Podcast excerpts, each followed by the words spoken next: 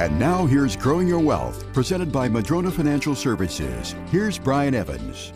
Today, I want to talk about the term diversification as it relates to investing. Sometimes you don't want to be diversified, actually. You know, if you've had Microsoft for many years or Amazon for many years, you, you feel pretty good about that, I'm sure. And so you're glad you didn't diversify. But for most of us, we kind of want to have some diversification. Now, there are five primary asset classes that I, I, just wanted to bring up. First is the stock market, which could be U.S., large, mid, small cap, developed, foreign, emerging, and sectors. Next is the bond market. You could have U.S., foreign, government, corporate, high quality, or high yield. You could be in real estate, that's the third one. Active real estate, where you are the landlord, REITs, uh, Delaware Statutory Trust. The fourth category is insurance company products, such as fixed index annuities, which offer cash flow for life or safe investment options, or life insurance that offer tax free cash flow in retirement. And finally, there's cash and cash equivalents, just your cash, money market CDs, that kind of thing.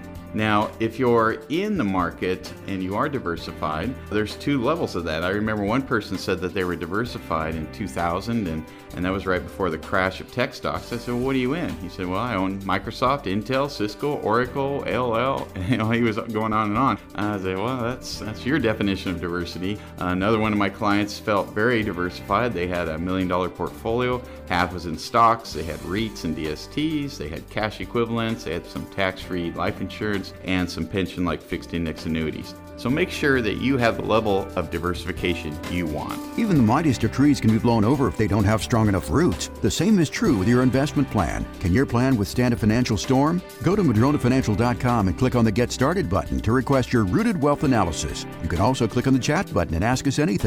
We have a searchable library with answers to your questions. Visit MadronaFinancial.com.